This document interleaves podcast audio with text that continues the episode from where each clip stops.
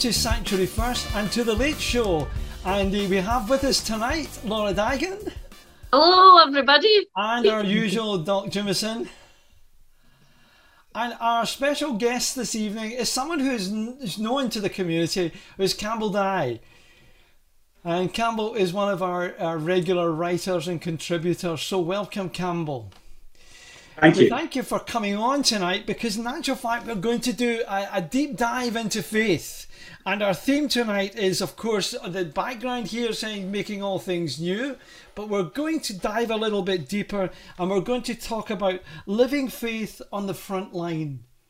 And because at the end of the day, our faith has got to be able to connect with all the changes that come into our lives.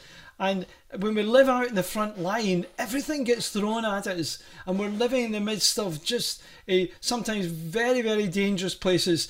And I know, especially in this podcast tonight, we're going to be asking Campbell questions about uh, his own personal journey to faith. We're going to be asking him questions about how he has found faith and what influenced him. But then we're going to go further and we're going to be talking about how his faith has, has impacted him uh, in his legal practice and then in his musical development and then in his charitable motivation. And, and I'm, I'm especially interested in that whole area because that's the front line because I know you've been out uh, over in near Ukraine doing work there, and that's a front line thing, very much so. so. And then we'll come back into saying, so what new things do we learn about God from being out in the front line? And so that's where we're going. If you're listening in, that's where this podcast is going to take you. And I do hope that you're able to sit in and listen and enjoy it. So, wherever you are, welcome and thank you for listening and we're going to start off. So, Luke Campbell, I want to start off with just saying, you know, what, what about faith, your faith journey? How did it all start for you? Well, I was I was lucky enough, Albert, to be brought up, as you know, in a in a church family. My parents were both um, very committed churchgoers. My dad was an elder. My mum, my mum ran the Girls' Brigade. Um, so you know, I, I grew up in a, a, very kind of traditional Church of Scotland background. Uh, Sunday school, Bible class. I was in the Boys' Brigade. Um, so I always had that church influence on me. But I think it was probably when I was at university that it began to mean something. It began to be something that seemed real to me rather than just a kind of social thing. There was a real spiritual dimension to it. Um, and then through adult life, I think it's, it's just it's just kind of kept going. It's kept being real. It's kept being important, and it's kept being relevant as I've gone through life. You know, when you go through discouragements, it's been supportive. When I've looked for guidance, I've found guidance through prayer and listening and reading the Bible and stuff like that. So it's it's always been there, but it, it, it just seems to become more important the older I get. What was it about the uni experience, Campbell, that that kind of made and consolidated that faith for you? What was it that that kind of brought it out? Yeah, I'm not sure I've ever been quite able to answer that. I mean, I think it being at university was, was, a, was a great sort of challenging, different environment, and you know, I suddenly mixing with people I'd never met before and types of people I'd never, you know, never come across. And and the course was very stimulating and I enjoyed that. Um, and you well know we had a great social life as well. It was it was all good.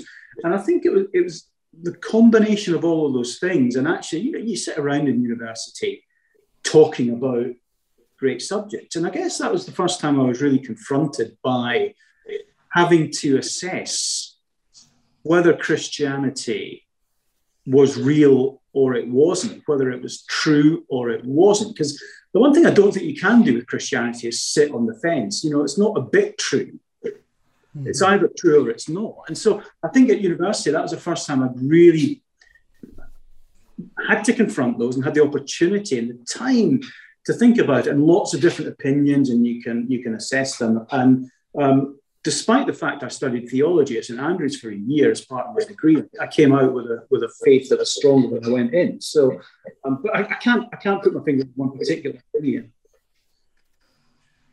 I, Campbell, I know that um, you know uh, Albert and uh, Ian have known you a long time. Now, I was wondering who have who are the people that have been um, who have influenced your your faith. Now I'm not saying that it's Ian and Albert, you know, so I'm keen to. Clear, clearly me. I think it's a miracle that he's still a Christian. yeah. I mean, knowing these guys, I mean, you know, you know where you know what a Christian looks like, I suppose, and take take that how you will. um, yeah, I mean, with, I don't, I don't want to uh, make him blush, but I mean, Albert has been a massive influence and a very, very constant influence on me. And one of the things about St Andrews was that Ian got me involved in music with Albert. Um, and there was there was a time after I graduated, before I moved to London, where Albert and I were doing a lot of concerts where it was just me and him, and we, you know, we do things like go to pubs or we go to church halls and yeah, we'd be doing a couple of things a week at one stage when we were trying to promote one of the albums. Um, and what that did was it, it, it gave me and Albert the chance to spend a lot of time getting lost on the M8, um, and therefore the chance to talk an awful lot. Yeah. And we'd spend time just just talking, not not necessarily about weighty theological matters, but just how we saw the world and what was bothering us and how we were sort of reconciling the things that are troubling us. So Albert has been a, a, very constant influence. Um, there's, there's a guy called William Taylor who's another big influence. He's the uh, vicar of St Helen's Bishopsgate in London, and they do a fantastic lunchtime service. You're, you're in and out in less than 45 minutes. You go in and there's a, there's a hymn and there's prayers, there's a Bible reading, and then there's a very good talk. It's a very theologically rich, very theologically conservative type of place. Um, and William is one of the one of the he, he runs the church and he often preaches. And he's he was a great sort of influence on me about 10 years ago when I was going to those services when my offices were nearby. Really powerful preacher um, and really uncompromising about the gospel. And I, I find that at that particular time in my life, that was really important uh, in, in not fudging issues that the Bible talks about, not compromising on what we believe as Christians, but really setting out why there's a there's a kind of intellectual basis as well as an emotional basis for Christianity. Um, so I, guess if I were to pick two influences, those would probably be the two uh, and Ian, of course. I mean, Ian's an influence in all sorts of ways, not just in matter spiritual. Very kind of you to say so. I, I, if I could land for a minute though on um, your man in London, Noel Campbell, because um, you know, knowing the job that you do, and people out there probably don't know, but you're a lawyer and you're in a very big law firm in London. Uh, you're a kind of, in, in some ways, the archetypal London lawyer. Um, and, you know, I've experienced part of that world through you, um, visiting you down there. Um, and just being uh, in amongst these huge towers of business and empire and walking the streets of empire, uh, you know, walking the streets of that massive global power that Great Britain once was. And here at the heart of this, there's a man speaking truth to that power in the sense of that. And I wonder, was did did that figure in your thinking? Did that figure in the influence? Did you find yourself being influenced by the history and the weight of what you do and where you were? And did you find that a counterweight, or was it more natural than that? I think it was a bit more natural than that. I mean, I think I think when you work in the city, it's it's it's just where you work. You know, it's if you work in a in a cafe in Bowness High Street, that's where you work. If you work in the City of London, that's where you work. So you, you get kind of used to it as, that, and it's it, it's only when you know you have a visitor from outside, like like you were, that you you kind of look at it again and think, oh yeah, that is quite tall that building, and that is quite blingy that shop, and you know all of those things. Um, it, it wasn't so much that. I think it was the it, it was the the authenticity of the message and the clarity with which he speaks. Um, but I'm just picking up on your point about the city. I, I, I think I think people often think it is a completely godless place. Mm-hmm. Um, and it, it isn't really.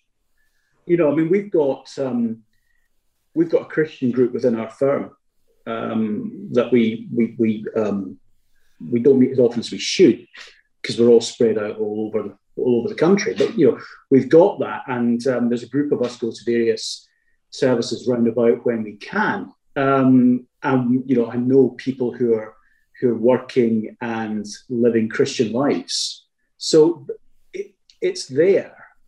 I mean, I think one of the points about the city is this. I mean, the historian Niall Ferguson would say that you know the city was great; it worked really well when capitalism understood that it was based on the blessings of God. When those who were generating hmm. vast amounts of income, vast amounts of profit, were believers and, yeah. and operated towards a Christian um, standpoint. So, so you have things like, you know, Robert Owen at New, at New Lanark, you know, he's building decent accommodation for his workers.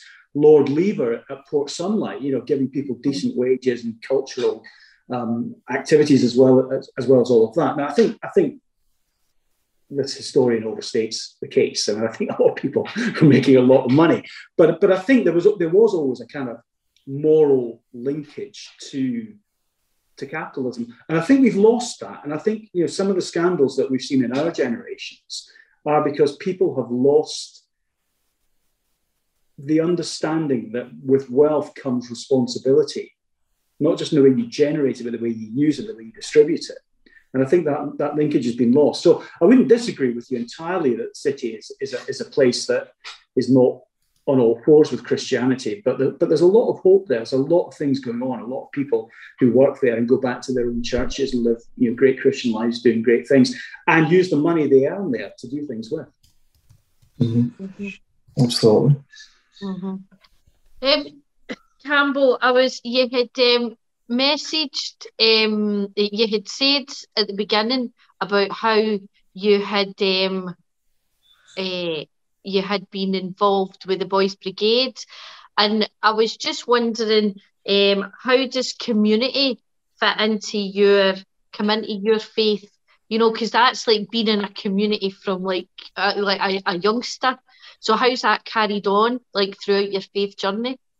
Yeah, well, it's it's absolutely essential to me. I mean, God didn't make us as solitary people. He, he made us as members of community. You know, the church is the community of believers in Jesus, whether that's on a on a global level or a or a, a local level. So community is really important. I mean, we, we took a decision when we moved to our villages that we wouldn't go into um, the big lively church in, in, in the big town near us, but we would worship locally and you know we'd be part of that church because that that's being part of the community in, in a spiritual and in a physical sense. So that's that's really important. I mean, I think um, that the church shouldn't be isolated within its community. I think the church has a has a big part to play in you know, delivering social justice, meeting the needs of people, being open, being accessible to all sorts of people. Um, and I think also within the church, you know, you've got responsibility sounds a bit too heavy handed, but it's a joy to do, you know, to, to look after and be looked after by the people you, you share a faith with. You know, there's, there's times when um, I've been able to help people because they've told me things that they wouldn't have told me if we weren't in the church community. And we've been able to be a help. And there have been other times where I've trusted someone, where I've been going through a hard time. I've trusted someone, talked to them, got the support there. Um, you know, we had we had one guy who who was who was very ill, and his wife had four young kids, um, and there was the endless supply of casseroles coming through the door, you know, so she never had to cook for about six months. And my friend said he'd never eaten better, which I thought was a bit unfair on his wife. But you know, it's, it's, a, it's a great example of how how these things work. So yeah, it's hugely important. I just I don't and I, I, th- I think the other thing is Christians should be quite ready to talk about their faith. Um, it's not faith's a personal thing. You know, you, you have to have that personal faith for it to be a real faith, but it's not a private thing. I don't mm-hmm. think it's something you know. You come home from church on a Sunday or or, or, or finish you know Sanctuary First broadcast or whatever, and you know it's like you take your hat off and put it on the shelf. You know, that's that's not what faith is like. It feels to me that when you're kind of wearing your faith all the time and you're ready to talk in, in a sensible, responsive way to people, yeah. um, then, then it's, it's quite authentic. Mm-hmm. Because I actually found that whenever, like in my in my old like my old life, you know, before ministry, I I was I actually was really quite astounded by how how open people were because I just felt that I had I, like I had to live authentically and like so my faith was like part of everything. Um, and I thought well I can't hide it you know I'll share it. And again sharing it in a responsible way and see the amount of people mm-hmm. actually that would like in the workplace that would ask you know could you pray with me Laura? Could you know or and they would tell you things and they would you know and like because they knew that you had a faith it was like oh you know it, it, it was like a reaching out wasn't it? And like grabbing hold uh, just to see like it something to hold on to you know like a wee extra it's like a security. It just surprised me. Can i make a wee interjection here? We we have been as you know in edinburgh with this uh, windows on the resurrection and in my Sunday sermon in Sanctuary First this coming Sunday, we we've picked up these windows of resurrection and I put a different word beside each one. And one of the words is resting. The next one is resurrection. Like, typical good preaching. You know, the three R's: res- resting, resurrection, and then the, the third one is recognizing. And then the fourth one is restoration. But the recognizing thing I'm wanting to talk about is the power of the resurrection that, that is recognized in people who are people of the resurrection. The life of Christ is in you. And this resurrection power is begins to be recognized by people around you who then come to you and say, I trust you because they see something of Jesus in you. And so it's Christ within you, living in the working place, making a difference in the world. And it's not you at all. I was, I was going to say that, Albert, that, that, you know, these conversations that I've had, you know, with people at work or in the village, I mean, not so much in the village because they know I'm part of the church, but, you know, you, you bump into people and, and it's usually them that initiate the sort of the God conversation with me, I find. Um, mm-hmm. And I think I think that's because you know hopefully they sense there's something a little bit different about us in a good way. You know that we're yeah. we're, we're people who want to get to understand a little bit. And yet, in my discipline and the job that I do, um, being uh, very very open about your faith or having articles of faith around your consulting room, for example, um, or nurses wearing crosses um, or Muslim nurses wearing, you know, their, their particular dress or whatever, it's very much frowned upon by a regulatory body. Um, and they would take a very dim view um, if they, um, you, you hear about doctors who uh, pray with their patients, for example, and I've heard that. In fact, I've come across it in my professional life. Um, mm-hmm. A very dim view is taken of that. Um, and that's quite difficult because uh, it's not you see it's not the case in every single job that it's so easy. And of course my job we meet people very much in in emotionally vulnerable spaces. Um, and and it could be taken to be um, almost proselytizing people. Um, and th- that that's a difficulty that, that I find you know in my own Mm-hmm. you know in, in, in my own in my own life i mean i think i've navigated that by simply being me across the board with whoever i am all the time i think that's how i navigate that just by being ian and everybody knows what i'm all about um, but it is. But I guess what I'm what the point I'm making is that it can be difficult. And but I would imagine Campbell, you'll be dealing with some quite vulnerable individuals as a lawyer, and you know, and and you know where do where do we? Here's a challenging conversation. Where do where, when do we bring that faith to bear? For me, it's always been if somebody asks me my honest opinion about something, they'll get my honest opinion and they know that's going to be the honest opinion. I'm not going to hold back. I'm just going to tell them how it is as I see it. But I have deep respect for everything else that they may think or believe or whatever. That's that's their thing. But if you ask me my thing, I'll tell you my thing. But how do you get round that, Campbell? Campbell, can I, before you go into Campbell, yeah, can I just make a comment to Ian about what you were saying there? Mm. I think you need to hold on to the one thing, and, and Laura or maybe Campbell will remind me who said this but there was someone who said, preach the gospel and if necessary, use words. I think that's very wise. That's exactly right. That's exact. I, I think that very thing. No, and I think that's what you were trying to say there. I just wanted yes. to put that out there for people listening in to see what we're coming at. That sometimes it's not always, if necessary, use words, but it, the recognizing that Campbell's been talking about is because he's been living in such a way too that he's not been using words and then someone comes and he's able to respond back. But sorry, interrupted you there, Ian, but I just wanted to say that. No, but it's beautiful. It's perfect. It actually encapsulates exactly what I'm saying when I say I just do this kind of thing by just being me. People know what to expect. They know me. And it's I just kind of within you, you know. It's that, that recognition of Christ.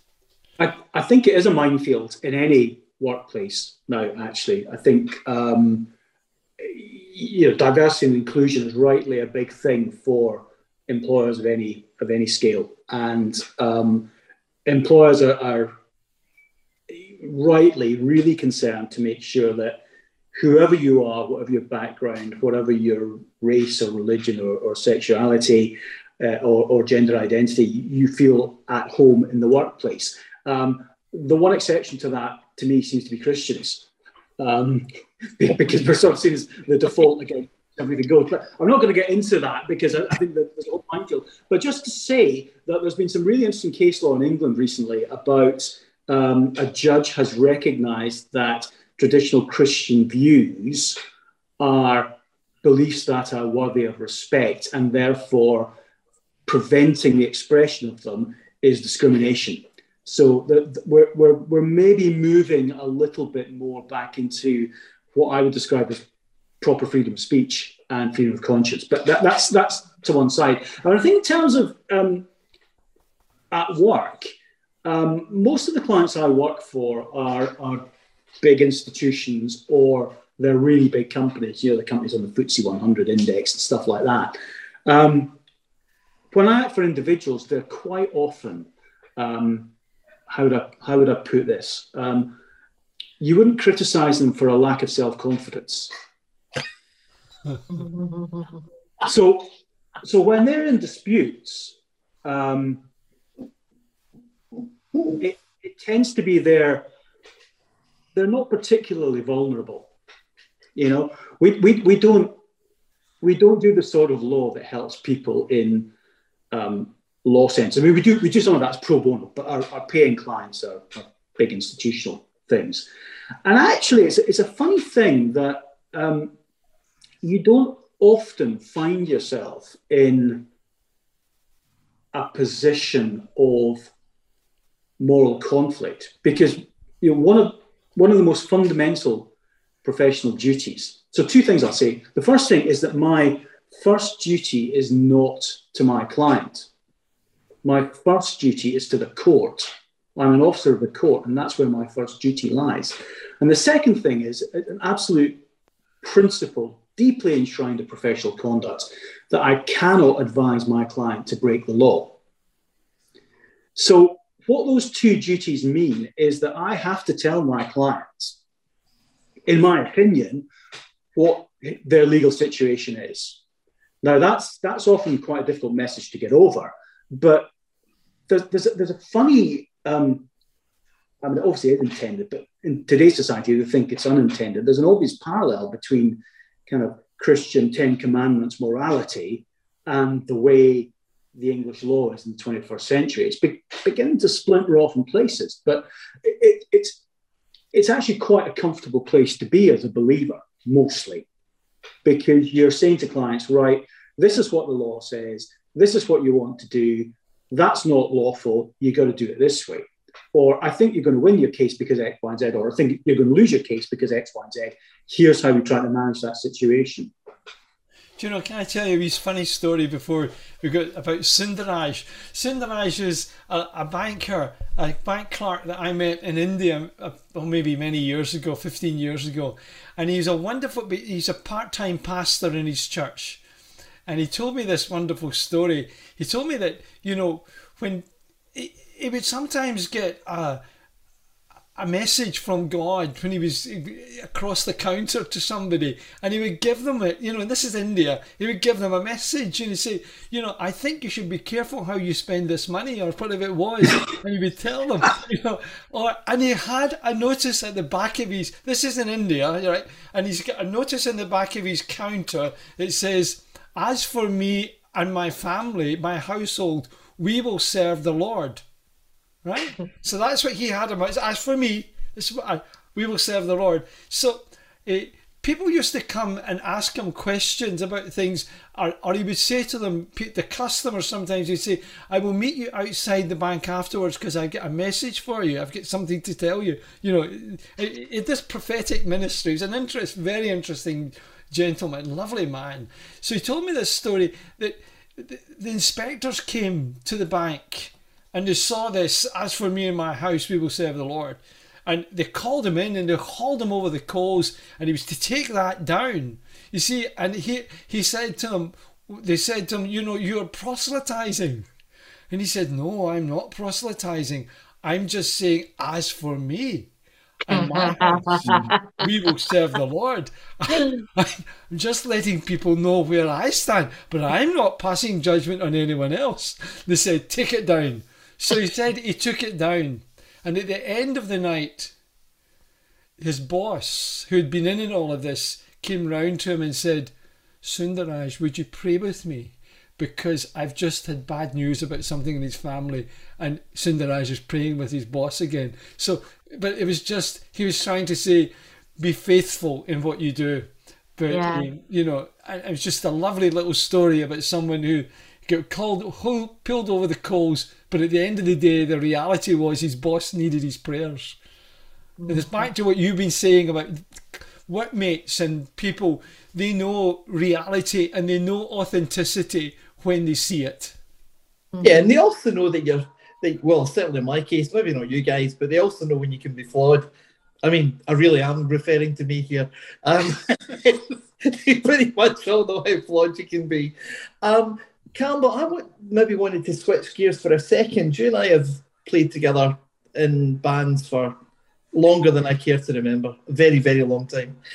Um, in terms of your musical development, I, I seem to recall the, the very first time you and I ever struck a chord together um, was through our faith and our shared faith um, and through through the through the love of the place that we grew up as well. But there was faith throughout everything that we did. So, tell me a little about a bit about that. How has music, first of all, brought you closer to Christ? But how is your making music in Christ? How's that developed? Yeah, really interesting. I mean, I think it. I think it, it works both ways, as you're suggesting in your question. I mean, I've always found music about God, about Jesus, to be um, really stimulating, really important, um, and connects with me at a level that's deeper than non-Christian music quite often. I mean, some of it's rubbish, isn't it? I mean, let's be honest about it. Some of it's cheesy and naff, and yeah, don't listen to it. But there's some great Christian music um, you know, whether it's whether it's somebody like you know Martin Smith from Delirious, or it's Handel, you know, with the Hallelujah chorus, or it's the sheer sort of emotional impact of something like Mozart's Requiem. You know, it's just this amazing power that music about God and relating to Christ has. So I've always been interested in that. I still listen to a lot of it, and you know, um, it's great to go to Winchester Cathedral, which is just down the road, and listen to the choir. It's just beautiful. Um, but I've also found that as a, as a, as a, as a writer and as a performer of music, um, two two things. One, when I'm when I'm writing, I think I write better stuff when the output is about God than when it's about I don't know, you know, in the old days chasing girls and all that sort of stuff. Um, and also when we play, I mean, Albert, you and I have all experienced this. Mm-hmm. And I've never experienced it in a secular gig, but when you're playing live, there can sometimes be that moment where you just feel that the Holy Spirit has walked into the room and everything prickles. And it's like the band is just enveloped in this bubble. And it doesn't matter that Albert decides to change key in the middle of a song. You're able to do that. Or Albert invents a new verse you didn't know existed to the song. You know, it doesn't matter because you're in that space where the Holy Spirit just works. And I, have not, I mean, I don't know if you have, Ian, but I've never experienced that in a secular environment. No, I think I think the secular thing is totally different. Sorry, I was going to say the, the secular thing is also brilliant, um, but it's brilliant in a completely different kind of a way. It's it's brilliant in a technically good way, um, and and the you know the pride of a job well done. Um, but there there is nothing like the the space that opens up below you, above you, and to the side of you that happens, and to the front and back of you when the Holy Spirit comes and sits within a, a piece of music.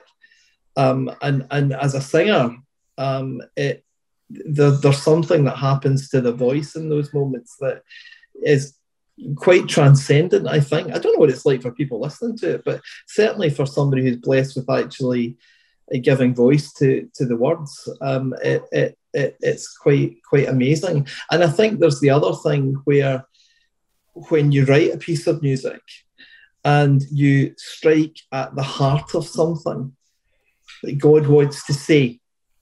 You yeah, know, God, yeah. occasionally that'll happen when we're writing. I think all of us writers and all of the Christian writers listening to this will have had that moment where suddenly a word or a phrase or, or, or the way that it sounds in, a, in the meter and the tune, it's just that's what God wanted to say in that song. Mm-hmm. And that's that's an amazing thing. That's it. That's the most incredible blessing, I think. Um, and I think you learn it. And the other thing I think is that when you come to play it the second, third, fourth, a 104th time, um, it means something different. Yeah. The next time you do it, yeah. Uh, that's something else. There's always a freshness about it, isn't it? I mean, it feels yeah. like it sometimes feels like not not in the way it may sound. It sometimes feels like it's the first time you played it yeah, you know? yeah. Um, I mean, Albert, what you, what, what's your take on all of this? Because I mean, you know, we've done all these gigs together. I think I agree entirely. I mean, I, am just going to ask Laura in a moment too, but I mean, I agree entirely. I mean, I feel as though sometimes I've been singing with Ian has been is one of the one of the greatest privileges I have ever had in my life. I just love it when we sing together because I think it's it just it, there's something as a bond when we sing together that uh, I, I don't find anywhere else. Yeah, it's a special thing. Yeah. Laura's sitting here thinking, I've heard you, I'm, I'm not quite getting this.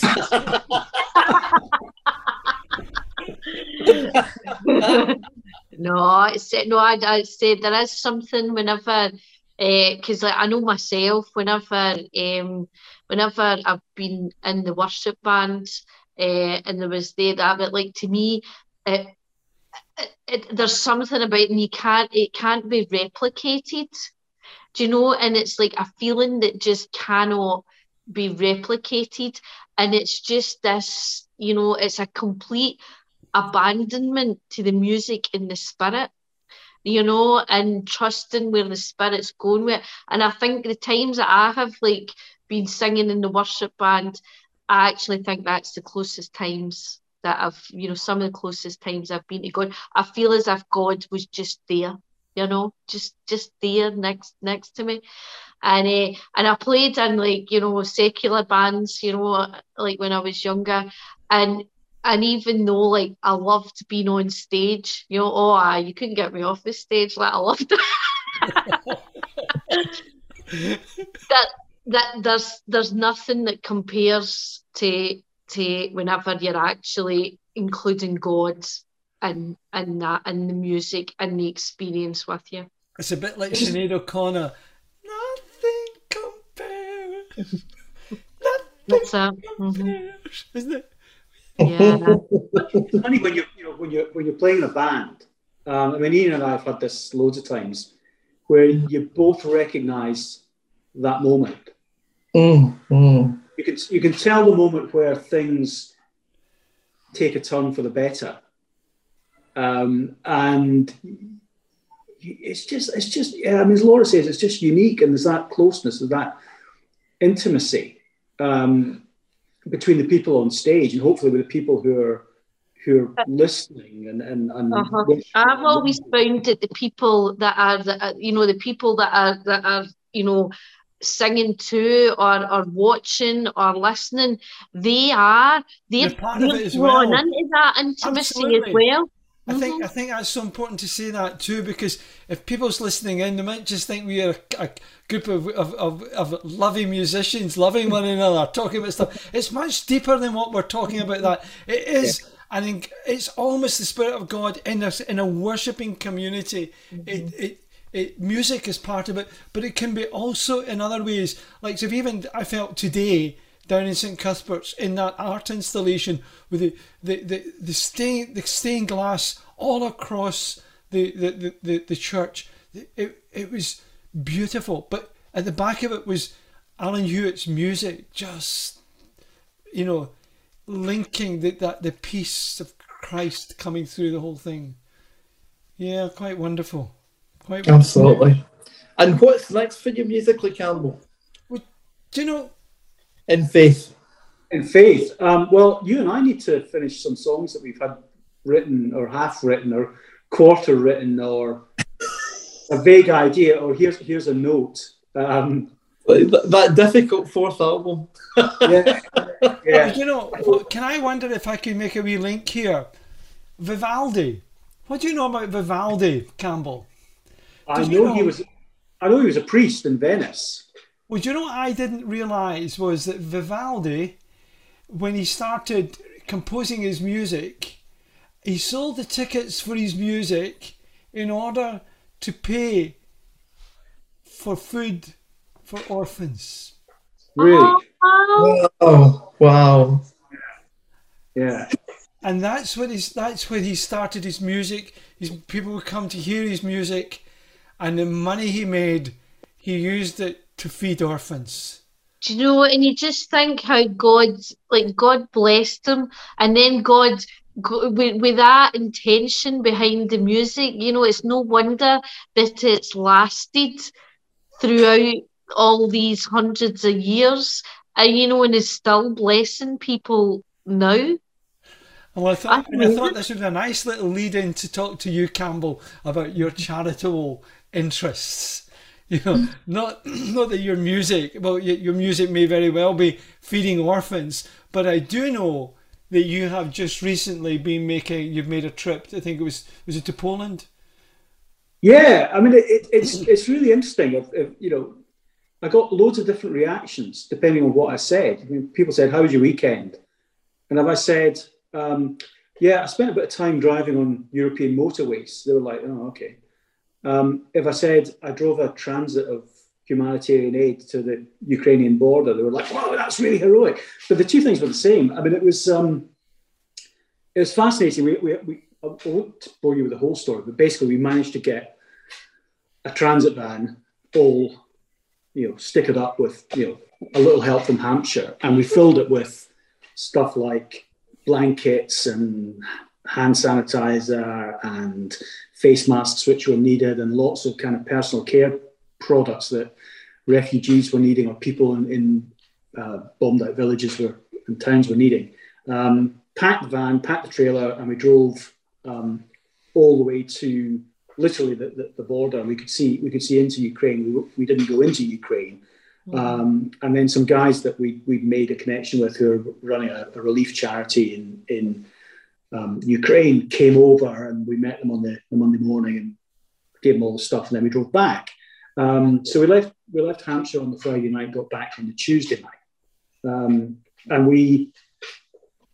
Yeah, it, it, was fascinating because you know where we were staying on that night before the, the drop was in this little town about three kilometres from the, the border. We were in eastern Poland, and you know people were hanging out their washing and painting their doors and walking their dogs and playing football.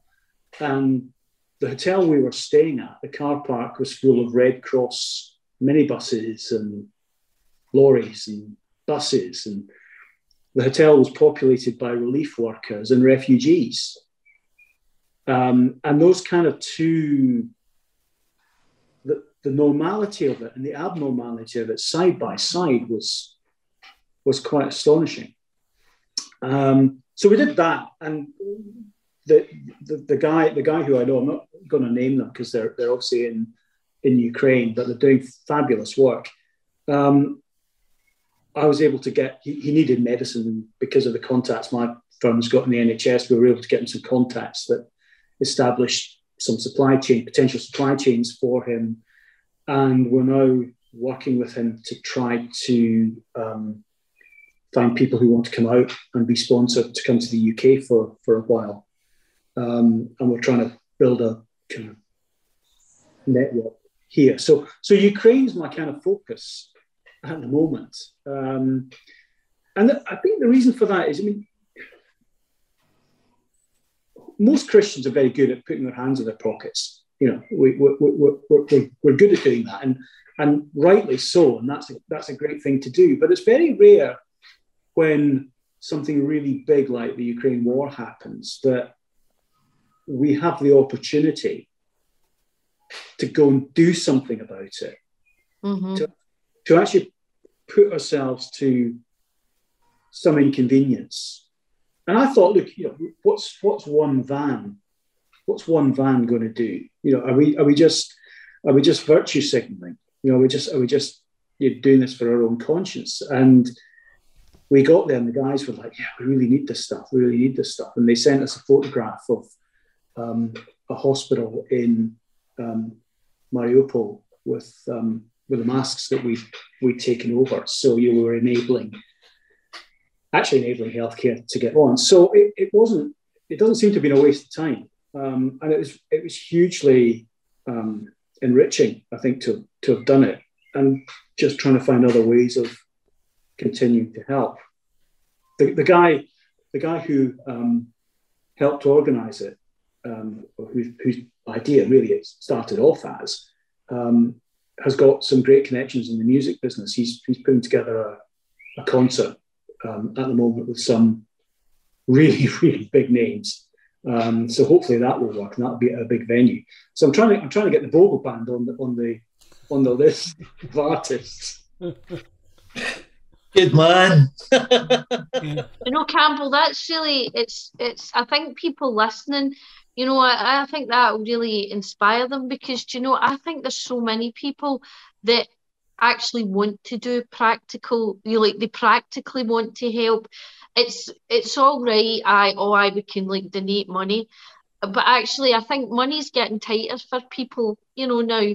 But actually see to be able to practically do something and it's that way you feel as if you've contributed you know you've actually made a difference yeah yeah it's actually like the washing the washing the feet it's actually uh-huh. getting down and doing something uh, yeah. uh, that's tangible and needs mm-hmm. to be mm-hmm. done and, but you know there's, there's, there's, there's stuff in the bible isn't there about everybody you know we're, we're all parts of the of the one body we've all got our different functions or different roles and this this kind of refugee project that we're trying to get off the ground in the villages, I think is a, is a, a working out of that because there's some people like, like us who've got a house that's got space where we could probably host a, a refugee family, but, but not everyone can do that. But they're, go, they're going to need help with finding jobs. They're going to need English lessons. They're going to need a garden to go and play in with the kids. They're going to need help to understand how to get shopping done, where the buses are. You know, there's, so there's a role. The way I'm looking at it is there's a role for everyone. You know, we've we've got some fabulous, um, uh, you know, older individuals who are great at praying. They're great at baking. They're great at just talking. They're great at knitting. There's there's a role for them. You know, there's people who um, have, have got you know no space because they're packed out with kids, but they've got their own kids who could offer play functions with with everybody else. Everybody's got a role to play, and it goes back to the community point, Albert. Yeah. You know, we, we, we can act as a church community without shouting that we're doing this for Jesus, but we're doing it for Jesus yeah. because because of what Jesus has done for us. You know, it's that reflecting back of what we believe as Christians. And I'd love to be able to, you know, we'd, we'd love to get six families or something. It may not work because there's a lot of paperwork and, you know, I've got a dog that barks a lot, so that you know the, the, bureaucrats might not think it's suitable for, for housing people. So there's lots of obstacles to get over, but we've we've got potentially we've got one family coming because um, one of, one of the people who wants to host um, is already cleared, and the lovely thing about that is they're not part of the church community. Um, but they're part of the wider this church without walls, which you mm-hmm. know has been at the heart of all of all our thinking in Sanctuary First. They, they, they, and I remember talking to Ron Williams a few years back about this, you know, and he had said, yeah, this door that, that says in Revelation, behold, I set before you an open door which no man would close. And he said, that's the open door for the church to walk out of their building into the world to meet Jesus. Because Jesus isn't in the church, he's in the world. He's there. Come and come and join Jesus. Yeah, in that come out your church. Yes, come out. Come out. Yeah, so very true. Campbell, I'm gonna uh, this I think this is was was going to be a question Albert was going to ask you, but I'd like to ask you because I'm I really want to know. This year, um, yeah, I've known you for probably over half your life now, I think. Um, what new thing have you learned about God? Yeah. Well, I think it's I think it's don't be surprised when he comes knocking. I mean, I had no idea back at Christmas that I would be driving towards a war zone before Easter with tons of medical, you know, humanitarian aid. I had no idea I'd be driving towards a war zone, you know, overtaking convoys of rocket launchers and stuff like that. I mean, and yet, when the opportunity arose, I had no doubt that I was being called to do it. It was, it was dead obvious. I remember um, hearing Rick Warren and Kay Warren um, from Saddleback talking at a conference a few years back. And they were saying the, the problem with Christians is we, we, we, we try to build this fence. It's like, you know, we say to God, you know, you can, you can come, you can come up to the fence, but don't come beyond it. Don't, don't, you know, don't ask me to do anything that touches on my family. Don't ask me to do anything that touches on my, my home. Don't ask me to do anything that touches on my wealth. And you know that had a that hit me right between the eyes at the time. But uh, this this was really a, something you know. It's a weekend driving, but you know, nonetheless, it really struck home to me that God is is is really inviting us to be open to the newness of what He's doing. And I, I the, the more I see of, of Christians and of churches and of God at work, there is no restriction on his newness. There's no limit to what he is capable of doing or what he desires to do with people. You know, he just wants to he, he, he wants to remake them time and time again. um, you know, one of the pieces I wrote, I talked about second chance, but it's, it's, it's more than that. I mean, every, everything's a new chance with God, isn't it? Every, everything's a new oh. opportunity to engage with Him, to listen to Him. Have you heard Jim Jim Steele's song that he sings in Sanctuary First, God of 70 times 7? Oh, oh it's yes. a great song. If you've not yeah. heard it, I think you and you've heard it 70 times 7. It's a great song, isn't it's it? Great, it's a great idea, isn't it? Yeah. Yeah the, the God of 70 times seven chances, you know, and I think that's so wonderful. And here's a final thing, and we might ask everyone round the wee group to do this one too, but um, what have you learned new about yourself? Hmm. Um, that I am capable of trusting more in God than you thought you were than I thought I was. And that's that's maybe I'm maybe cheating there because that's maybe over the last two or three years. And I think something that has struck me throughout lockdown is the kind of blessing that we as a as a family group had. And and you know that that's not that's not to belittle the horrors that that, that, that people have had, but um, surviving suddenly became a blessing. Well, we suddenly realized it was a blessing. Uh, and you know, we lost a, a, close family member during. So I'm not, I'm not um, belittling it. You know, it, it, was it was hard and it was tough for people, but but the sense of gratitude that I learned, um, and I think that's staying, and that's re- reflecting back on that. So yeah, um, trusting, being grateful to God, and trusting that He He really he truly is good. He really, truly has what is best for me in mind. You know, I think I know I'm not going to get a bit political here, but what you've just reiterated there is part of the hurt that people feel that's happened in government. Because while people were grateful for just so much, it seemed as though at the centre of government there was a very nonchalant attitude towards it all, mm-hmm. and and it's that that, and I think that's part. It's just a it's a comment about hurt and about just the pain that people feel, and that it's not because they're angry. It's just the pain they feel. That they, it, it was that the the gratitude is is being that they should have that people all every all of us should have had. It, we, it, it was kind of um, thrown to the thrown to the wind. But anyway, that's another thing to talk about. But Ian, what new thing have you learned about God this year? Life can a life can change in a second. In a second. Your entire life, everything about everything you ever believed about yourself or knew about the future or thought about your past can change in a second, in a heartbeat and it has for so many people. Um, has recently for a friend of mine just a couple of days ago. Um, things can just happen straight out the blue, and there was before, and then there's after.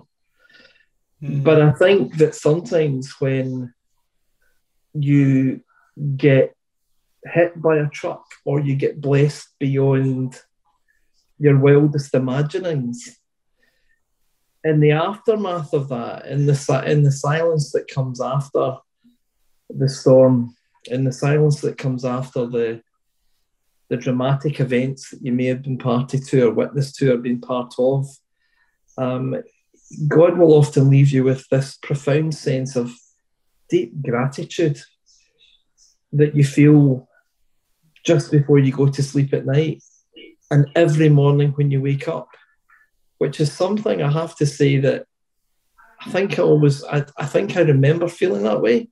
And I think there was a while I didn't feel that way because I was so busy and so focused on everything else. And then sometimes you just need a reset button, and that's an incredible blessing. So I guess what I've learned is that sometimes things can happen that don't kind of feel like a blessing. They feel like you've been kind of blasted into little pieces, but actually, that's the blessing. Mm. It's when you feel that gratitude at the end because you know you're still loved. Ian, you again have summed up my wee bit of my message for Sunday, because the first sermon point in Sunday is resting, and it's to do with the the twelve the six pair of hands that laid the body of Jesus in the tomb, and the struggle of Christ on the cross, and all all the pain that he suffered, and then it was finished, and then these hands Joseph of Arimathea and, and, and Nicodemus. And there must have been another hand. There must have been at least three of them, maybe four of them. They take the body down and then they carry maybe three on each side and they carry that body and they lay it in the tomb and they rest. They're resting. And that's the gratitude, the resting of the body. And then, of course, there's this great resurrection. But but this resting, we need to lay our burdens down sometimes. We're going to be using your song. I think it's you and Campbell's song, "Lay Your Burden Down" in Sunday, and it's just such a beautiful song. Uh, but that that resting is important. That is a nice song, actually. That's right. That is. We we were rehearsing that one. Yeah, yeah, yeah, yeah. Absolutely. Yeah. Listen, Lay it down. What new thing have you learned about God or yourself this in the last year? Last year. Oh, I think um, what I learned about myself was is I had more depth to me than I ever realised. Um, and that actually that's you know there's there's there's more um I think I got I kind of always kind of thought that I get by in personality and then I realized actually there is much more um, thanks to the Lord. And what I realised as well about God is, is nothing's impossible with God, like nothing. And it doesn't it doesn't matter how difficult something seems, um, or actually just you know, it, it seems as if like you're hitting a wall.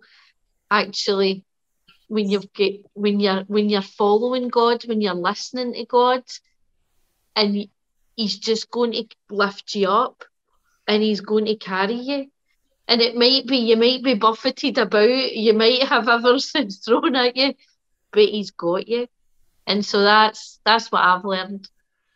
Mm-hmm. Well, you know, I think that's a lovely point to, to, to maybe close on tonight. Thank you so much, Laura, for that. And thank you all for being part of this, and especially you, Campbell, for allowing yourself to become the focus of our attention in order that, in order that we could talk about um, living faith on the front line. And I do think we have been fair to that topic, and I do think we have tried to address some of that in this uh, in this podcast. And uh, so, thank you so much, Campbell, for being with us today and sharing. Always a pleasure. Always a pleasure. Uh, and again, thank you, of course, to Ian and to uh, to Laura. Next month, we're going to tackle a complete, a, an interesting subject that runs on from this refugees, and it's going to be our podcast is going to be put is going to go out during Refugee Week at the end of June. And so we're going to have uh, one or two really interesting guests, and we're going to have Masood on. And Masood is someone who has uh, has has been applying for a refugee and an asylum in, in, in this country, and it's just come through recently. But uh, there's always strings attached to these things, and we'll hear more about that next week or next month. But it's again, I suppose again exploring faith on the front line mm-hmm. in, in, these areas of, of, of life. And the, the, these late shows are all about trying to make our faith alive and connecting with people who help us to do that. It was Jaloma last month and it's Campbell Dye this month. And thank you so much for what we've learned from you, Campbell. And so until next month, eh, when we'll catch up again, have a great month and God bless you wherever you are. And remember, all things can become new in Christ. So until next time, God bless. God bless. Bye bye. Bye bye.